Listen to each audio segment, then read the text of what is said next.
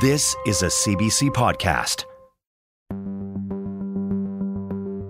He just always had a laptop in his face, always. So I'm like, what the hell are you doing? He told me about a forum he'd created. From CBC Podcasts and the Norwegian newspaper VG, an international investigation years in the making.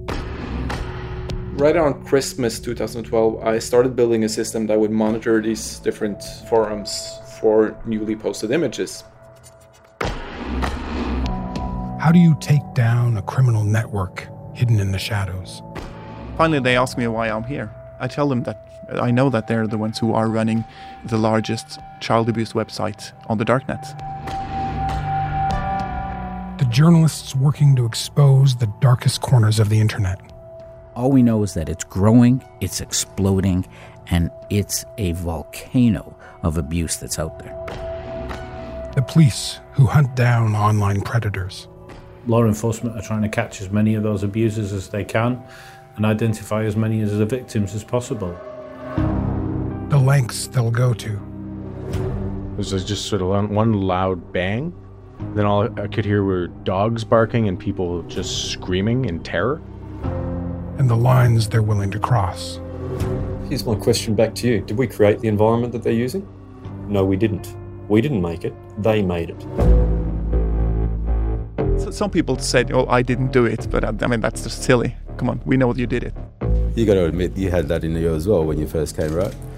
Well, I mean, you thought you uh, caught the criminal. Yeah. That's your playroom floor.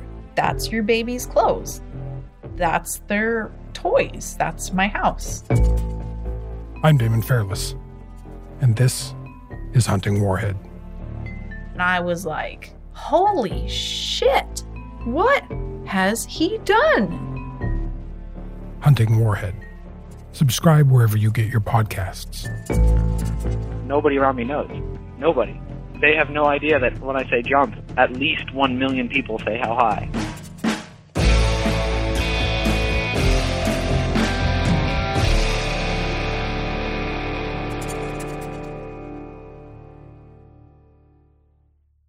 For more CBC podcasts, go to cbc.ca slash podcasts.